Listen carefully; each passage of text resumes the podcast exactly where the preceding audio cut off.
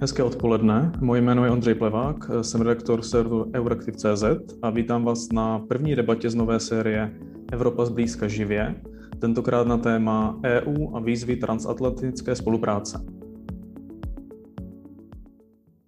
Příchod Joe Bidena do Bílého domu mnoho evropských lídrů oslavovalo. Po několika letech konfrontací zdá se přichází čas na to obnovit partnerství mezi Evropskou unii a Spojenými státy. Jak toho můžou Evropané co nejlépe využít? Jaké společné výzvy na partnery čekají? Jaké spory je eh, teď potřeba vyřešit? A kde je prostor pro hlubší spolupráci? Právě na to se zeptám europoslance Alexandra Vondry, bývalého českého ministra zahraničí, ministra obrany a místo předsedu vlády pro eh, evropské záležitosti, který v Evropském parlamentu zastupuje ODS a frakci evropských konzervativců a reformistů. Dobrý den. Dobrý den. A zeptám se taky Petra Boháčka, eh, analytika Asociace pro mezinárodní otázky, který se zaměřuje na transatlantické vztahy nebo politiku Spojených států amerických. Dobrý den. Dobrý den, díky za pozvání. Na, na úvod mi ještě dovolte zmínit, eh, že tato debata vznikla s podporou frakce evropských konzervativců a reformistů v Evropském parlamentu a budete si ji moct poslechnout také jako podcast. To je, myslím, na úvod všechno a pokud dovolíte, přesunu bych se k prvnímu tématu dnešní debaty. A to jsou eh, vztahy Evropské unie a Spojených států amerických, tedy obecně. V jakém stavu jsou a jestli se už dají sledovat eh, nějaké změny po příchodu nového amerického prezidenta. Eh, zeptal bych se nejprve pana Boháčka, jakou roli hraje Evropa a Evropská unie v politice Joea Bidena, jakou váhu vlastně tomu vztahu s Evropskou unii přikládá a má vůbec na Evropu v současné době čas? Tak Joe Biden se samozřejmě dlouhodobě označoval za člověka, který chce posilovat transatlantské vztahy. Já myslím, že ho můžeme vnímat jako toho posledního původního transatlantistu eh, z, z řady amerických politiků. A eh, myslím, že vztahy s Evropou prostě pro ně jsou důležité, ale to musíme všechno brát s rezervou, protože Donald Trump rozhodně nebyl prezidentem, kterého si Evropa přála, ale byl možná prezidentem, kterého Evropa potřebovala, protože eh, ví možná trošku vmetl do obliče ten jeho transakční přístup, což je něco, k čemu bychom mohli um, um, nějak trošičku více pragmaticky vzhlížet. A to v tom smyslu, že um, problémy transatlantických vztahů, na které upozorňoval Donald Trump, neodešly s Donaldem Trumpem, uh, neodešly přích, s příchodem Joe Bidena, jakkoliv lépe se Evropanům bude uh, s Bidenem mluvit a jak, jakkoliv lépe se nebo více se bude Evropanům Joe Biden líbit. Uh, problém transatlantických vztahů je zejména v asymetrickém vztahu, v tom, že Evropa není dostatečně silná a schopná naplnit svoji roli a být eh, spolehlivým a přínosným partnerem pro Spojené státy.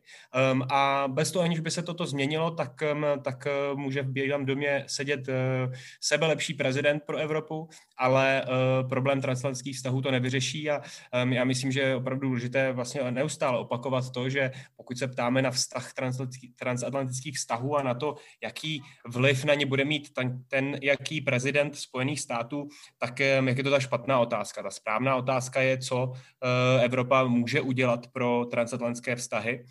A v této rovině je prostě důležité si také říct, že tím, tím rámcem a tím nástrojem, jak naplnit roli přínosného a vlastně nepostradatelného bezpečnostního partnera pro Spojené státy, tak tím, tím rámcem je Evropská unie, protože ta může poskytnout robustní mechanismy nejenom na rovině financování, ale také na rovině diplomatické, na rovině ekonomické, na rovině vývoje technologií, eh, který může z Evropy udělat dostatečně silného partnera, eh, kterého Spojené státy nebudou chtít ztratit a budou ochotni s ním v tom partnerském vztahu, když to tak řeknu, dál pokračovat. Takže Joe Biden určitě bude příjemným prezentem, který, se kterým se Evropa bude ráda bavit, ale rozhodně jeho příchod vlastně neřeší nic nic, co se týká um, nějaké stagnace transatlantských vztahů. Děkuji. Eh, pane Vondro, jak už jsem říkal, z Evropy zaznívala téměř slova úlevy. Eh, co Joe Biden podle vás znamená pro Evropskou unii? Ten jeho příchod?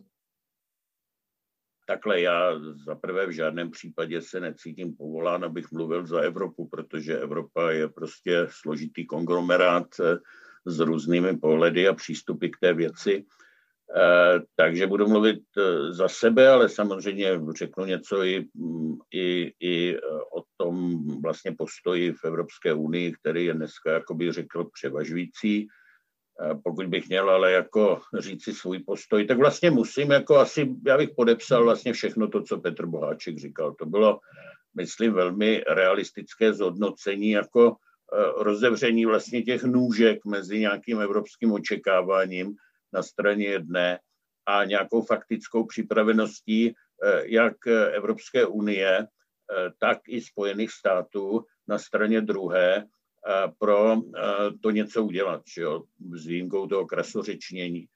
Čili já k tomu, jak si přistupuju, velmi realisticky, nemám od Joea Bidena žádné veliké očekávání, taky myslím si, že on v řadách demokratů už je to takový ten poslední jakoby mohikán tohohle eh, tradičního eh, euroatlantického nastavení, až tam po něm přijdou v demokratické straně další, tak to budeme teprve koukat.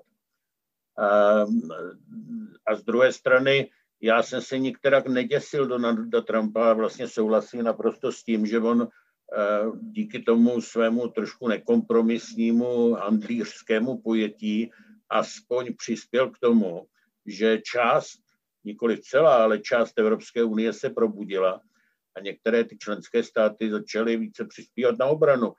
A to je podle mého soudu jediné řešení, jak udržet tu atlantickou vazbu eh, jako trvalejšího charakteru, protože pokud budou mít američané dlouhodobě pocit, že na tom prodělávají a že Evropané sice hezky mluví, ale vlastně nic eh, konkrétního eh, v tomto směru nečiní, tak máme jako opravdu vážný problém. A tady faktem je, že s Evropou dokáže spíš otřást prostě jakoby nějaká hrozba nebo i výstraha, eh, nežli to krasořečnění. Jo. Jinak ale platí asi to, co vy jste v té otázce naznačoval, že eh, ten evropský mainstream samozřejmě miluje to krasořečnění a eh, v tomto smyslu na Bidena velmi vzhlížel, těšil se, má z jeho zvolení radost a snaží se nějakým způsobem Eh, jako i dokládat eh, to zlepšení eh, v těch transatlantických vztazích, ale řekl bych zatím, je to vlastně hlavně na úrovni buď té retoriky, to znamená toho krasořečnění, anebo v rovině některých jako věcí, které nejsou spojeny s tou tradiční transatlantickou agendou v té bezpečnostní oblasti, čili tam, kde my skutečně Američany potřebujeme, protože Evropa to sama nezvládá. Eh, a my tady ve střední a východní Evropě přeci jenom ty rizika hrozby cítíme asi silněji než někde v Portugalsku nebo ve Španělsku. No. Eh, takže tady, myslím se, zatím nic jaksi eh, zásadního, zásadně pozitivního zatím neodehrálo, ale co Evropané kvitují, je samozřejmě ten Bidenův velký obrat k té zelené agendě. Jo? To jako myslím si, že tam je dneska souhra, ale zase to jsou sliby do roku 2050, 60, ty se činí dobře, že jo? protože to je horizont, eh, který jako, na který dohlídnou ti nejmladší z, na, z vás, jo? ale z těch, kdo eh, to jako politicky promotují dneska, tak jako asi málo kdo, že jo. Aspoň teda v tom věku, kdyby to ještě mohl nějak jako ovlivnit. No a pak je ta rovina obchodní, kde nějaké drobné střícné kroky se učinily. Američané a Evropané se dohodli na, na tom, že jako nebudou pokračovat v té válce, třeba pokud jde o letecký průmysl, ale eh, že bychom se třeba vrátili skutečně k nějaké eh, celostní eh, transatlantické dohodě o investicích a obchodu, tak jak byl kdysi ten TTIP, ještě vlastně se jednalo za času Obamy, tak k tomu nedošlo a podle mého soudu a podle mnoha expertů ani nedojde. Děkuji, děkuji moc. Vy jste zhrnul to opravdu opravdu poctivě. Eh, zmínili jste taky témata, eh, na kterých jsem se chtěl potom zeptat. Eh, obraně a bezpečnosti se budeme potom věnovat ještě v dalších částech. Já bych se chtěl zeptat vás obou, vy už jste to tedy částečně zmínili, co všechno je potřeba napravit v tom vzájemném vztahu a jak se to zatím Jak se to zatím začíná dařit? Pane Boháčku, jestli byste mohl. Děkuji. Tak já myslím, že tahle otázka začíná samozřejmě tím, že si Evropa musí říct, co vlastně chce na pole, na pole bezpečnosti a obrany přesně konkrétně dělat. A myslím, že to je ten největší kámen úrazu, protože, jak už pan Vondra tady naznačil, tak ty um, ty percepce těch hrozeb a vnímání hrozeb celkově se opravdu liší. A myslím, že jedním tím z velkých problémů Evropy v otázce bezpečnosti je samozřejmě, že tady není jednotné vnímání hrozeb a jednotná nějaká bezpečnostní kultura.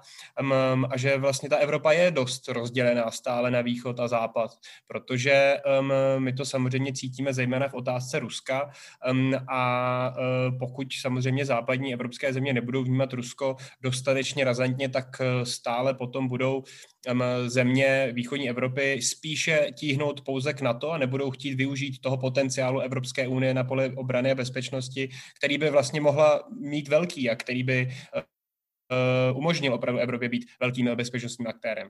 Um, takže bez, bez změny nějakého myšlení a bez uh, opravdového, um, řekněme, uznání a reflexe um, hrozby Ruska jako opravdu bezpečnostní hrozby Evropy, ne Spojených států, ale Evropy, tak se uh, na unijní úrovni v otázce obrany toho nestane mnoho.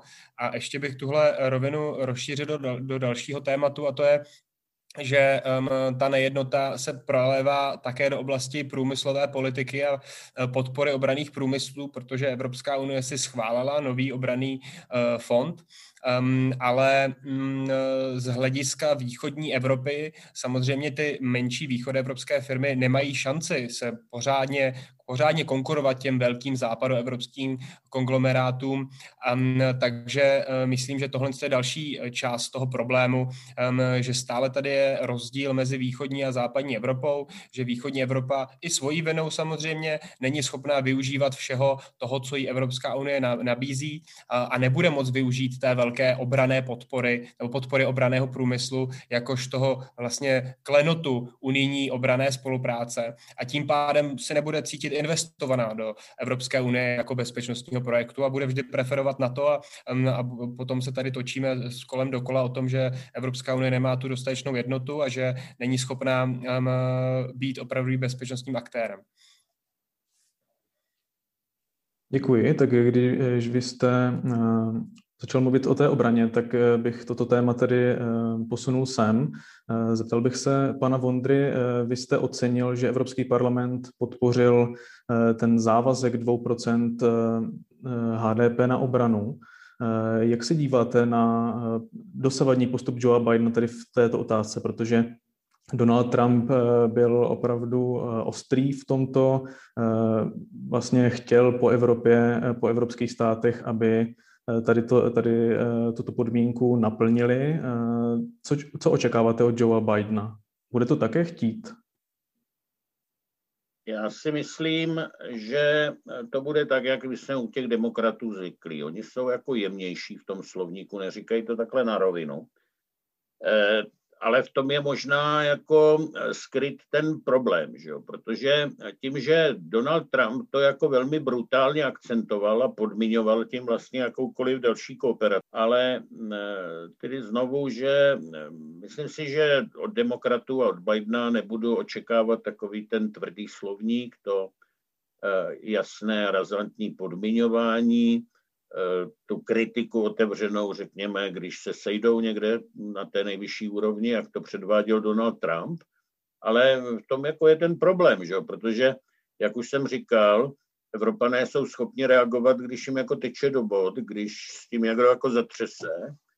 Ehm, a tehdy skutečně, jako řekněme, půlka zemí Severoatlantické aliance těch evropských členů zareagovala Především samozřejmě ti, kdo jako cítí vlastně buď tu ohroženost víc, to znamená ty země ve středu a na východě, ale i mnohé, řekněme, ty silnější země, které mají nějakou tradici eh, bezpečnostního angažování se. Eh, jiné země, třeba Itálie, Španělsko, jako na to kašlali samozřejmě, to zase třeba otevřeně pojmenovat specifický případ je Německo, že jo, který by na to ekonomickou sílu jistě mělo. Z druhé strany si samo klade a mnozí další si možná kladou otázky, jestli zrovna Německo má začít zbrojit dvakrát tolik. Jako, jo. Či takový specifický příklad, případ. Jo.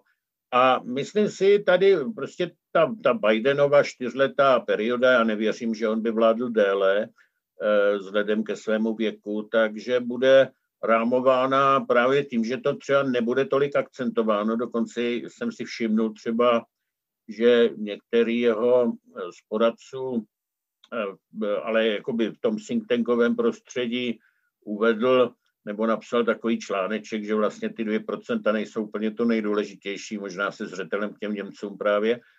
E, jo, ale tím bude dávat alibi, to my prostě pak víme, jak to tady funguje i u nás, takové alibi se to hned chytí, že jo, zejména jako levice nebo sociální demokraté, ale tak to nemusíme dávat, že jo, radši to rozdejme lidem, prostě to dilema chlebo nebo tanky se to jako klasicky um, objeví.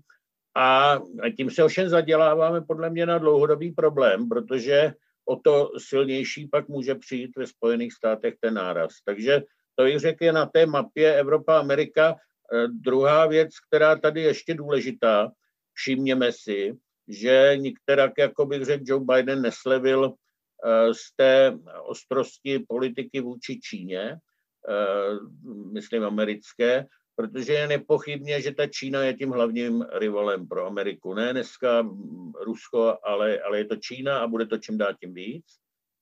Čili eh, Amerika, Spojené státy budou po Evropě chtít dvě protihodnoty, jo, jako za ten závazek. Jednak dost, dávat dost peněz v rámci NATO a jednak eh, vlastně kooperovat v té věci eh, té čínské výzvy.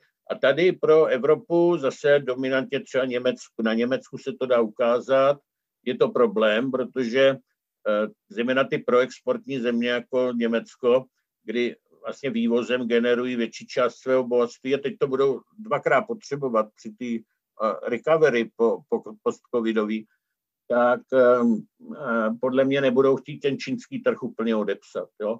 To je typické vlastně, co se stalo, že těsně koncem roku Eh, na přání Merklové Evropská unie na té exekutivní úrovni zatím schválila vlastně tu eh, velkou euročínskou dohodu o, o obchodních vztazích a od té doby je ta dohoda velmi napadána, zejména v Evropském parlamentě to, to jako bych řekl, roste a ten vliv těch třeba amerických nevládek jako lidskoprávních při tom jakoby pozbuzování k té kritice a možná i nakonec neratifikaci je tu velmi patrný, když to někdo stopuje víc do detailu. Jo?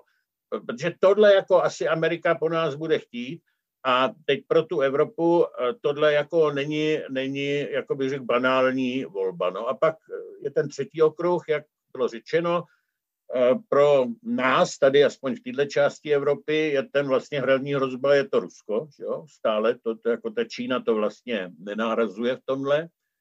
A i tady to není jednoduché se v rámci Evropy dohodnout. Že jo? Ten pohled na to Rusko je v různých částech Evropy velmi odlišný. To, jako když mluvíte o Rusku v Polsku, tak to je prostě životní hrozba když mluvíte v Německu, tak je to obchodní příležitost. Když mluvíte ve Francii, tak je to téma k tomu, jak pouznost eh, francouzskou velikost na té mapě eh, globu. Když mluvíte v Itálii, tak je to o vyvažování eh, německého vlivu na východě.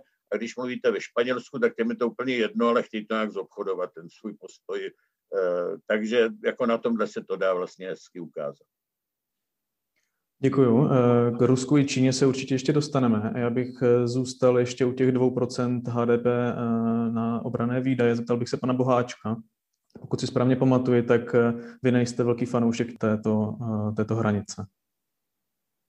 Ano, přesně tak. Já si myslím, že jako samozřejmě je to trošičku, um, je to prostě číslo, nemyslím si, že to je dobrý indikátor toho, co uh, konkrétní země umí a neumí a myslím si, že to také není správný způsob jako budování nějaké, um, řekněme, um, geopolitické síly um, a uh, je nutné to vnímat v několika rovinách. Tak zaprvé um, to, kolik budeme utrácet na obranu v poměru v HDP, opravdu nedefinuje um, nedefinuje ty naše kapacity. Já chápu, že to může být um, pomocný, nějaký pomocník v tom, aby se zvyšovaly ty obrané výdaje, ale rozhodně si nemyslím, že to je nějaký závazek, který definuje um, naší roli a přínos do té aliance, protože kdybychom to měli opravdu brát podle 2%, tak ta aliance už se dávno rozpadla, protože to tady neplnil nikdo a, a stále to nikdo neplní. Je 11 zemí, které, členských zemí, které plní ten, ten příspěvek na 2%. A další rovina, myslím, je to, že eh, pokud se opravdu bavíme o tom, že Evropa a její přínos do transatlantické bezpečnosti bude definovaná těma 2%, tak se tam podle mě nikdy nedostaneme a tady už zaznělo Německo. Představa, že Německo opravdu bude mít vý, vý, obrany na výdaje na rovině 2% HDP je podle mě jako čistě nereálná. Eh, tomu zejména nadcházející vláda eh, pravděpodobně s účastí zelených prostě nikdy nedojde a myslím si, že to vlastně ale není ani potřeba a není to potřeba z hlediska těch hlavních bezpečnostních výzeb, která je ať už uh, z mého hlediska na první, na první rovině uh, klimatická změna, na druhé straně Čína. A tyhle uh, geopolitické výzvy nejsou čistě vojenské. Um, a proto, aby Evropa byla s tím silným hráčem, zejména proti Číně a, a tím spojencem, na kterého se Spojené státy můžou uh, spolehnout, tak uh, bude muset řešit a vyvažovat Čínu jiným způsobem než čistě zvyšováním obraných výdajů, ale na rovině technologií, inovací, uh, na ekonomické rovině, uh, v otázce ochrany dodavatelských řetězců, otázce ochrany surovin a energetiky. A to nejsou věci, které spadají do působnosti NATO, to nejsou věci, které vyřešíme jednoduchým nárůstem bezpeč- obraných výdajů, ale jsou to věci, které můžeme řešit jiným způsobem. Můžeme řešit vývojem nových technologií, můžeme um, řešit uh, lepší investicí a koordinací uh, na rovině Evropské unie a můžeme řešit prostě nějak holisticky a ne čistě jenom nakupováním nových tanků a zbraní, protože si myslím, že ten problém s Čínou prostě čistě není militaristický. A pokud bychom se na, tu, na to soupeření s Čínou, západu a s Čínou dívali opět tím prismatem um, studené války, tak si myslím, že to je chybné, že nás to svede um, s, pro, na, na, špatnou cestu, protože přeci jenom tady je spousta globálních problémů, které my na jedné straně musíme spolu řešit a na druhé straně to vyvážit s tím, že musíme omezovat a nějakým způsobem konkurovat tomu mocenskému vzestupu Číny. Ale uh, nelze to všechno házet do jednoho koše uh, a myslím, že spíše na místě uh, ty vztahy s Čínou um, rozdělovat do nějakých oddělených oblastí, než, než ty vztahy zhoršovat na celé, na celé rovině.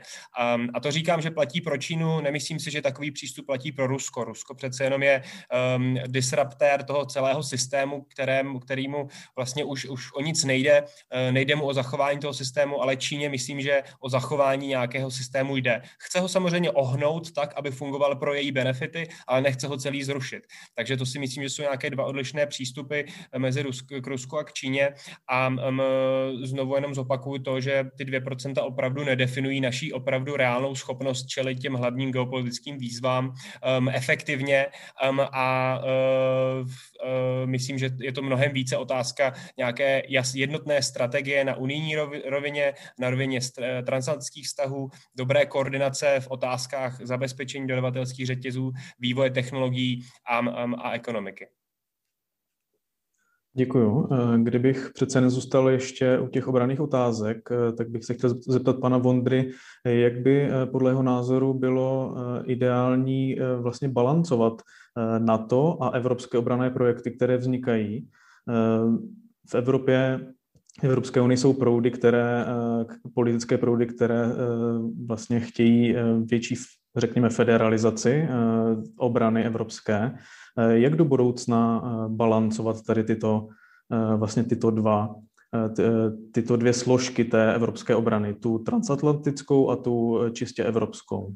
Jo, já na to odpovím, ale ještě nejdřív budu reagovat na to, co tady jako zaznělo. Jo. Já jako na jednu stranu samozřejmě jsem schopen uznat, že 2% jako kritérium má svoje mouchy. Jo? Jako příklad, když my dneska vydáváme nějakých 1,25%, jo, tak když nám bude ekonomika další dva, tři roky padat, tak vlastně a my si udržíme zbrojní výdaje, tak toho dosáhneme těch 2%, aniž bychom se moc přičinili. Naopak, pokud by ekonomika dynamicky rostla, jak to bylo před lety, tak pak je prakticky obtížné skutečně toho jako rychle docílit, jako toho nárůstu na nějakou tu požadovanou úroveň.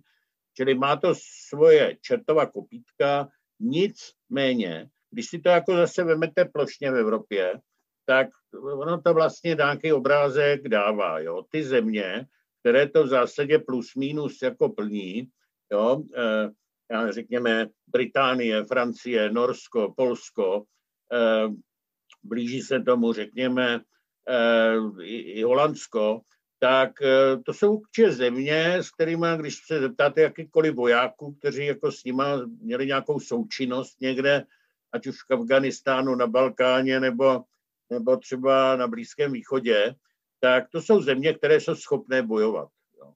Pak máte teda země, jako které to zoufale standardně dlouhodobě neplní, zejména v tom jižním křídle, ale jsou tam třeba i Belgičani, abych jako dal nějaký kontrast těm Holanděnům, No a tam je to zoufalý. Jo, to teda jako si pojmenujme, jako, že já, kdyby, kdyby nám tady šlo jako prostě hodně jako o kejhák, tak eh, jako bych měl obavy, kdyby jsme jako měli vložit jako svou budoucnost do součinnosti jenom s těma, co neplně. Jo. Čili nějaký obrázek to dává a pak jasně, jako myslím si, že jak Rusko, tak Čína jsou nějaký disruptory, i když každý disruptuje jako trošku jiným způsobem a myslím si, že i s jinou ambicí jo, a, a s jinou vlastně i výchozí váhou dneska, ale jsou to jako oba disruptoři a je jako krásný mít tady různý povědomí o velkých ideálech jako e, v té nevojenské oblasti, co nás všechno čeká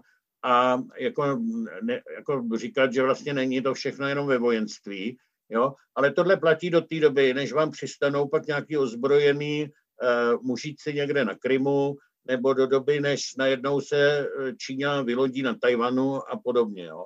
A myslím si, že tohle jsou příklady, které jsou v historii eh, starý jako lidstvo samo a já nemám nejmenší důvod pochybovat o tom, že by to nějak jako mělo snad v budoucnosti být výrazně jinak. Jako, jo. To nebude.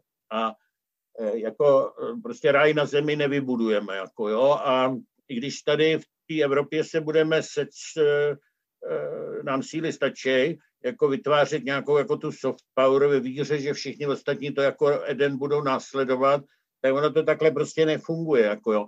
Dokonce to ani nezafungovalo na tom Balkánu, jo, kde byly všechny předpoklady pro to, aby tomu zafungovalo. Vůbec to nefunguje v tom Rusku, že jo? to je ani, ani náhodou. Jo? Tady furt ještě někteří snějí, že Rusko by chtěli mít, jaký je, místo toho, aby Ehm, to Rusko k němu přistupovali eh, jako k takovému, jaký je, a ne, ne jako by si ho přáli někde ve snách mít. Jo. A ehm, myslím si, že tohle, ty všechny věci jsou pak strašně relevantní i pro to, jak vlastně eh, to dělat tady v Evropě, tu obranou dimenzi. Jo. Že eh, je nesmysl, a já budu vždycky proti tomu, budovat jakoby ten evropský obraný dům od střechy, jo, což jsou ty pokusy, které se dějou. To znamená, vy najdete nějaké vojenské struktury, tam už doplňujete generály, jo, eh, ale jako chybí tomu to, eh, jo, to hlavní, to znamená peníze a prostředky vojenský a za třetí odhodlání je použít. Odhodlání je použít, jo, to a v tom bych řekl, je Evropa úplně nejslabší v tomhle odhodlání. A e, myslím si, že jako si budeme kopat hrob, když budeme ten dům místo od základu, jo, jako stavět od střechy, protože když budeme mít tu střechu a nebudeme mít žádný základy, jo, v těch třech základních parametrech, peníze, vojenské prostředky a odhodlání je použít, tak se ten dům prostě zbortí, eh, ten s tou střechou velkou, s těžkou, eh, při prvním eh, nárazu, který přijde. Děkuju. Eh, pane Boháčku, jak vy se díváte tady na ten potenciální balans mezi tou americkou nebo tou transatlantickou a tou evropskou obranou?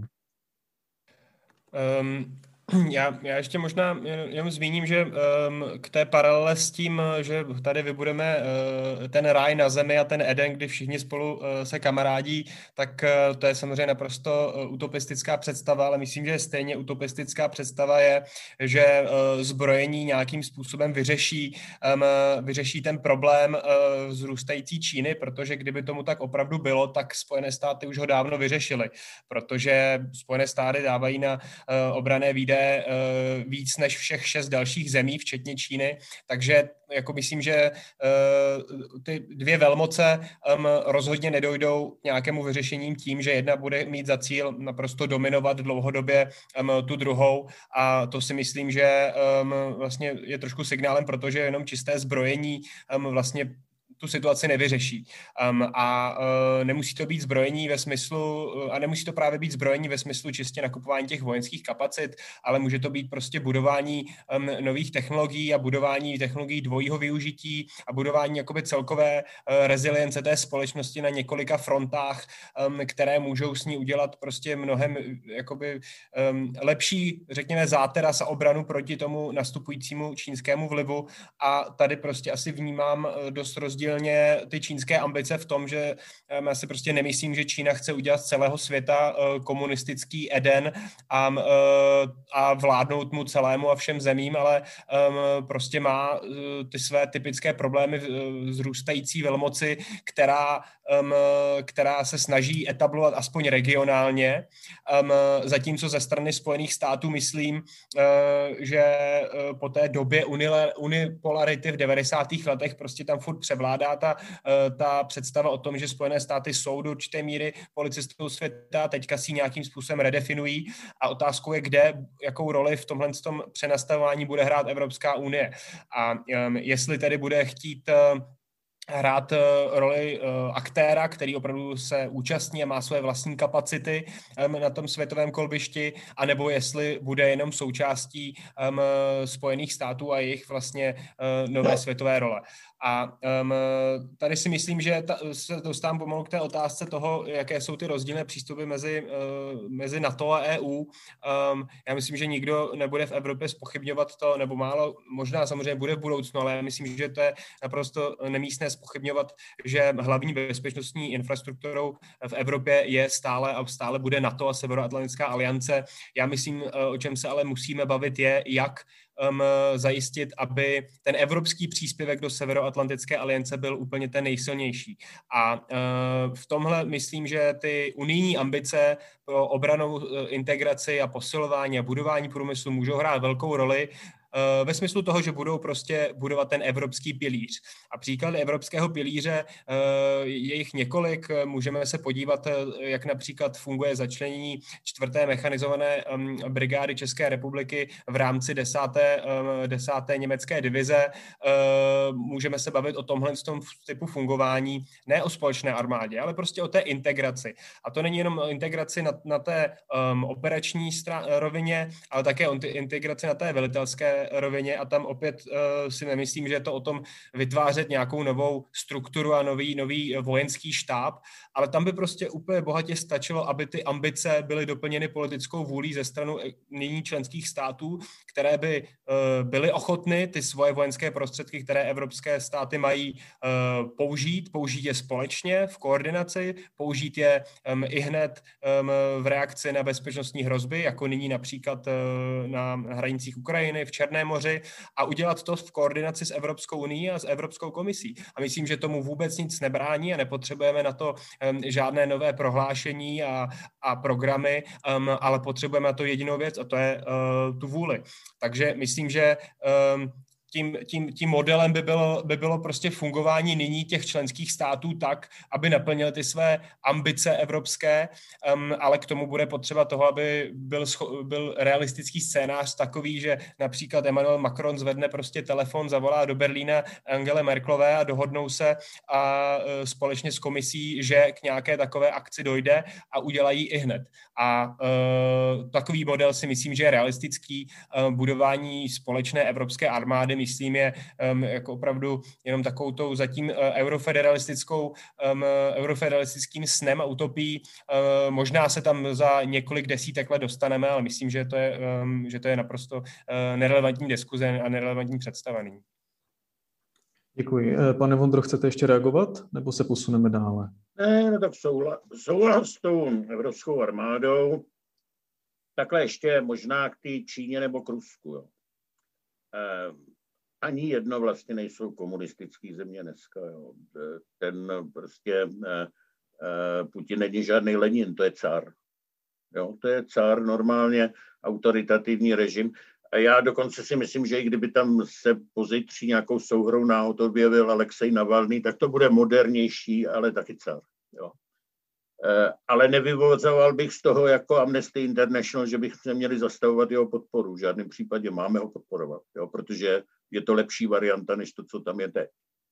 E, stejně souhlas, e, ten Xi Jinping není žádný bolševik, to je císař a ten systém, který si Čína ale buduje, je prostě systém těch, vel, těch velkých císařství minulosti, jo, s těma tributárníma vazalama kolem sebe. Jo.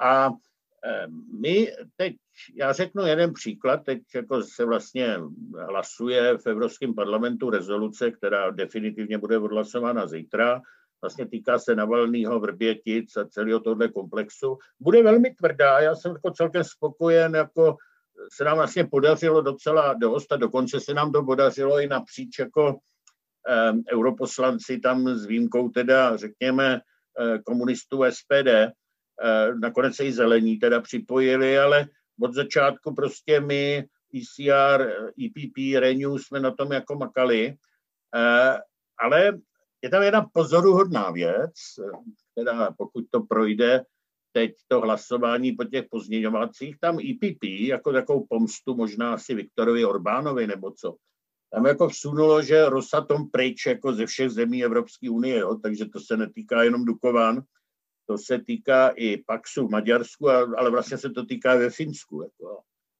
A jako fajn, jo. já teda jsem poslední, kdo by měl problém s tím, jako odtud vyhazovat eh, Rosatom, jo. Z druhé strany ale paralelně s tím tam jednáme měsíce, týdny o tom, ať uděláme to jádro jako čistý zdroj vlastně v rámci uh, plnění těch klimatických cílů. A tady prostě ta ideologická zabedněnost většiny Evropy a zejména jako nadpoloviční většiny Evropského parlamentu pod vlivem zelených, pod vlivem Němců a dalších vlastně tomuhle brání. Čili podvazuje vlastně jakoukoliv schopnost Evropy eh, tady v civilní oblasti využívat to jádro, kvůli, ale pak je i ta vojenská, protože to Rusko a Čína, ať tam bude car nebo kdokoliv jiný, se tohohle nikdy nevzdají. Nikdy se toho nevzdají, těchto schopností. A teď tady prostě Evropa vlastně si sama na jedné straně dobrý slova, občas i dobrý diplomatický počiny, ale přesně prostě bohužel jako eh, jede v té eh, vlastně dekonstrukci své síly a, a schopnosti eh, něčemu čelit. Jako jo. A tady v tomhle případě prostě ta cesta jako k tomu bezjadernému světu, jako jo, to je iluze a jako dokud se nezmění i tohle, jako co říkám, ten vztah třeba k jádru, jako jeho civilnímu minimálně využití, tak nikdy tyhle ty deklarace nebudou braný vážně těma našima konkurentama. Tohle je ten problém. Vy jste mi hezky navázal na to, na to Rusko, na které jsem se chtěl teďka zeptat. Já bych vás ještě poprosil o, o doplnění, jestli byste mohl zhodnotit ty současné vztahy EU a Ruska a jaké, jaký vliv vlastně na to, jestli budou se i nadále vyhrocovat, bude mít eskalace situace v blízkosti Ukrajiny. Ale uvidíme. Tak já myslím, že to, co se dělo na té rusko-ukrajinské hranici, byl jako, jako Putin si testoval Bidena. Jo. Biden řekl, že Putin je zabiják, což si myslím, že bylo tak trochu určeno americkému posluchači, aby nabil dojmu, že jako po Trumpovi tam nepřistupuje nějaký měkkýš, ale, ale jako člověk, který eh, je tvrdák, ale zároveň se vlastně z Američanů cítil, že to jako nechtějí nějak eskalovat jako dál moc, jo. že ta vize, že se nějak setkají, a, a, a budou pokračovat v nějakém odzbrojovacím dialogu, tam nepochybně jako ve Washingtonu je v tomhle. Chtějí to mít pod kontrolou tak, aby se mohli soustředit na tu Čínu. A, a podle mě, čili bych tohle bral jako nějakou možná jako určitou epizodu, tu, tu velkou eskalaci, které jsme byli svědky, která navíc byla jako vlastně multiplikována těmi vrběticemi, ale ty se staly před že sedmi lety, nebo kdy to bylo, to akorát, to, to není aktivita z dneška. A jenom vlastně souhra těch, těch určitých okolností, um, ale uvidíme, no, tak jako klasika je ten Nord Stream, že jo, jako zase velký řeči, my tam máme Nord Stream, je tam v té deklaraci taky, zelený za tohle se stavějí v Německu, že jo, jako, jako, jako zastavit ten Nord Stream, CDU na to přistoupit jako nemůže, jo. No a teď, kdyby na to teda pod zelenou kancléřkou jako přistoupili, no tak to bude zajímavý, jako jádro si zakázali, plyn si zakážou, no já myslím, že s tím sluncem a větrem to jenom neudělá, jo, že jako pak se to Německo začne hroutit, jo. A jakoby, znovu říkám, nejhorší by bylo jít jako do tady nějaký konfrontace, nemyslím teď ani vojenský, i ty soutěže, jako z pozice prostě nějaký vnitřní uh, slabosti a rozkladu. Jo. A toho já se trošku obávám, že uh, tady Evropa prostě si stanovuje různé cíle, ale nevidím tam to jakoby vlastní posílení, jo? že jako spíš se chystáme na hru, kde budeme pak nakonec hrát jako ten hokej v tom oslabení, že jo? ne místo, aby jsme si zajišťovali přesilovku. Jo? To, Díky. Eh, pane Boháčku, Joe eh, Biden a jeho administrativa vyloučili deset eh, ruských diplomatů kvůli zasahování do prezidentských voleb a nabourání federálních agentur. Mohl byste popsat blíže ten současný vztah USA k Rusku? Určitě, eh, já než se k tomu dostanu, tak já jenom zareaguju na eh, pár věcí, eh, co se týká toho jádra, tak já určitě bych asi nedělal tak, takovou, takový rovnítko mezi jadernou elektrárnou a jadernými zbraněmi. Naopak, já myslím, že Francie se opakovaně staví do role, že ona chce být tou evropskou velmocí, která dá Evropské unii ty jaderné schopnosti a s odchodem Británie, myslím, se k tomu několikrát takhle vyjádřila a myslím, že jako jakoby, že, že rozhodně ztráta jaderné elektrárny není ztráta schopnosti budovat jaderné zbraně, ale uh, také jsem chtěl ještě zmínit, uh, jak pan Vondra zmiňoval, že se připravíme o vlastně ty kapacity jaderných elektráren. Uh, to je pravda, ale musíme to zmínit v tom smyslu, že my získáme schopnosti uh, generovat elektřinu a energii z obnovitelných zdrojů a tam myslím, že um, se ten potenciál neustále vysoce uh, vysoce uh, uh, špatně odhaduje, protože je mnohem větší, než si myslíme. A i v České republice, kdybychom chtěli, tak můžeme nahradit uhelnou, elektra, uhelnou elektřinu z uhelných zdrojů a stejně tak z, jaderné, z jaderných zdrojů um, obnovitelnými zdroji, protože těch technologií je celá řada, ať už jsou to větrné technologie, ať už jsou to um, agrosolární panely. Uh, a tady bych jako jenom odkázal na uh, publikace klimatického týmu Asociace pro mezinárodní otázky, který tento potenciál jasně definuje. Takže ztráta jaderných elektráren je ziskem Eh, v otázce technologií obnovitelných zdrojů a energií, což do dlouhodobého hlediska bude i vlastně geopolitickou výhodou Evropy eh, v, proti ostatním zemím. Takže to jsem jenom chtěl, chtěl zmínit a zpátky tedy ke Spojeným státům.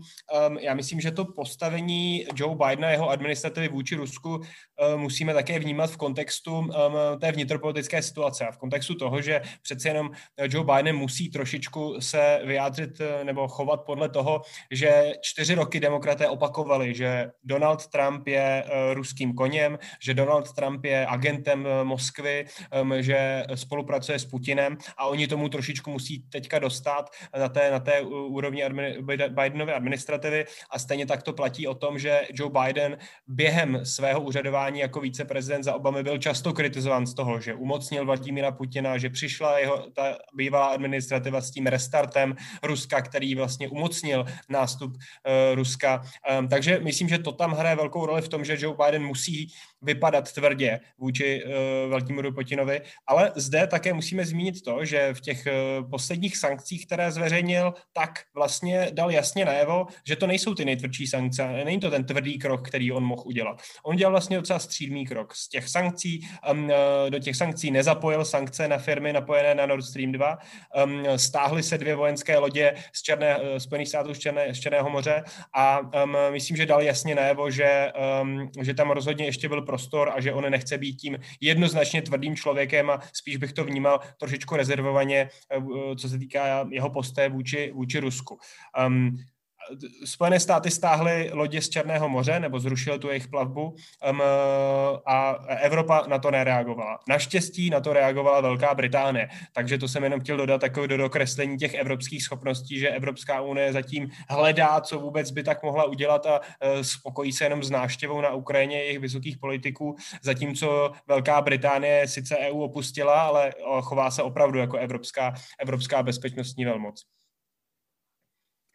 Děkuji. Eh, čas nám pomalu ubíhá. Já bych se chtěl ještě dostat k Číně. Tak pane Vondro, jestli chcete reagovat, tak prosím pouze krátce. Ne, no tak eh, já vlastně, pokud je o Čínu, tak docela souhlasím, co říkal Petr Boháček, jo, že zase jako nemáme na Čínu hledět jenom jako nějak úplně černobíle, jo, máme tomu přistupovat trochu strukturovanějc. Není to jako takže bychom se měli připravovat na vztah s Čínou jako na neodvratný konflikt. Jo. Eh, myslím si, že je v našem zájmu udržet eh, jako globálně volný obchod, eh, jak to jenom jde. Jo, to jako, jako v tomhle já dokonce se jako mentálně se připravu na to, až jednou, ono to nebude příliš rychle, jo, někdy nejdřív ke konci roku, tam dostaneme na stůl hlasování tu, tu euročínskou dohodu a e, přestože tam teď teda všichni běhají, jakože kvůli Ujgurům to podepisovat nesmíme, tak e, já to budu velmi jako pečlivě zvažovat ze všech hledisek, jo, protože e, si fakt nemyslím, že e, je jako záhodno postavit nějakou čínskou zeď jako úplně mezi náma a Čínou. Jo. Z druhé strany ale nesmíme se, ať už jako Západ a na to Česká republika, dostat do pozice toho vazala v tom jejich tributárním systému. A že oni tenhle ten tributární systém vazalů si cílevědomě budujou, o tom nebudíš pochyb. Jo? Ta, eh, ten, eh, ta, ta, ta strategie Eh, stezky a pásů, že jo, nebo Belt and Road Initiative, ono, když se to přeloží do té češtiny, tak to zní tak, to zní tak skoro komicky, jako jo. Tak eh, vlastně do značné míry na tomhle postavená je a tam si myslím, že to jako vyžaduje opravdu obezřetnost a zcela jistě eh, myslím si, že si máme dát stopku jako pokud jde o pronikání Číny do nějakých tady strategických projektů. Jo ty třeba sítě G5 určitě ne. Jo? A konec konců i PPFK, přestože ze začátku s tím jako koketovala, tak pak sama od sebe vlastně se rozhodla, že jako skrze outu do toho jako s Čínou nepůjde. A je, myslím si, že to zcela na místě, že? protože tady přeci jenom ten způsob, jakým, jak Čína umožňuje, aby ty digitální technologie vlastně eh, pomáhali té autoritě kontrolovat eh, úplně všechno v té společnosti. A to, jak Číňani sami dneska vlastně eh, k tomu vycházejí vstříc, protože jakoby na tu jednoduchou rovnici toho pohodlí, jako že všechno mám v tom mobilu, jo, jako přistupujou, tak si myslím, že by pro nás jako mělo být do značné míry jakoby varující. Jo? A tady si opravdu dá pozor.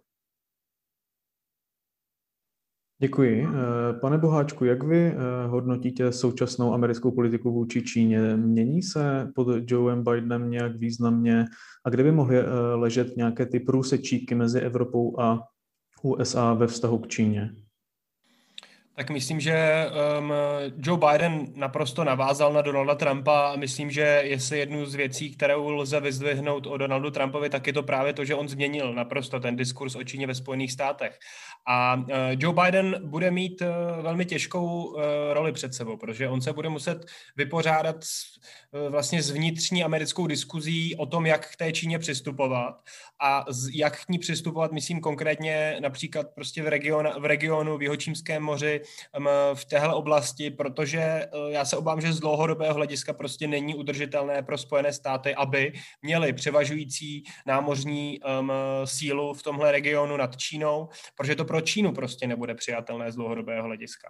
A to je potom otázka opět na to, jak Spojené státy budou pracovat se svými partnery, jak budou vyvažovat regionálně tu moc Číny. A v tomhle smyslu uh, asi je, je nutné chápat ten Bidenův přístup jako člověka, který chce využít těch aliancí, protože on to takhle naznačil, že to bude ten způsob, jak bude chtít vyvažovat Čínu. Eh, zahájil tu novou spolupráci názvem Quad mezi Austrálií, Indií, Japonskem a Spojenými státy a myslím, že je tam spousta dalších velkých eh, důležitých partnerů Spojených států, které budou hrát zásadní roli v tom vyvažování Číny. A myslím, že to je ta cesta, že nebude cesta toho udržet si tedy tu námořní nadvládu, vojenskou nadvládu v, v různých oblastech, uh, protože to bude prostě šíleně nákladné a stejně to nebude, uh, nebude udržitelné.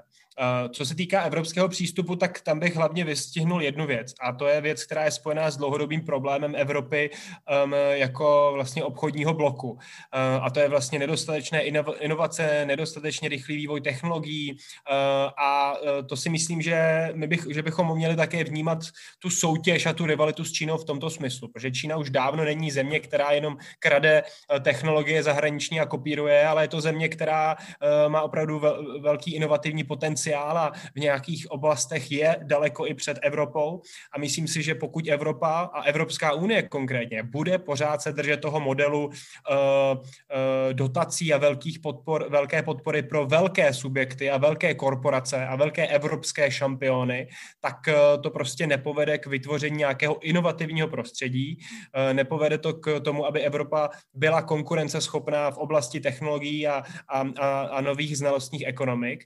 A to si myslím, že bude tím velkým rizikem, protože budeme potom opět závislí tady na těch čínských technologiích, eh, nebo bude hrozit to, že se budeme, muset spokojit s čínskými technologiemi, jako například v eh, otázka Huawei a, a páté generace. A to si myslím, že je prostě dlouhodobější problém Evropy najít způsob, jak přenastavit ten svůj ekonomický model od těch velkých dotací pro velké subjekty k podpoře malých a středních podniků, podpoře inovací a podpoře a vědy a výzkumu. Děkuji. Eh, pan Bondra říkal, že bude muset eh, odběhnout už dříve, tak bych mu chtěl na, na závěr dát prostor a zeptat se ho, eh, jaké další společné, nejen bezpečnostní výzvy Evropa a Amerika před sebou mají.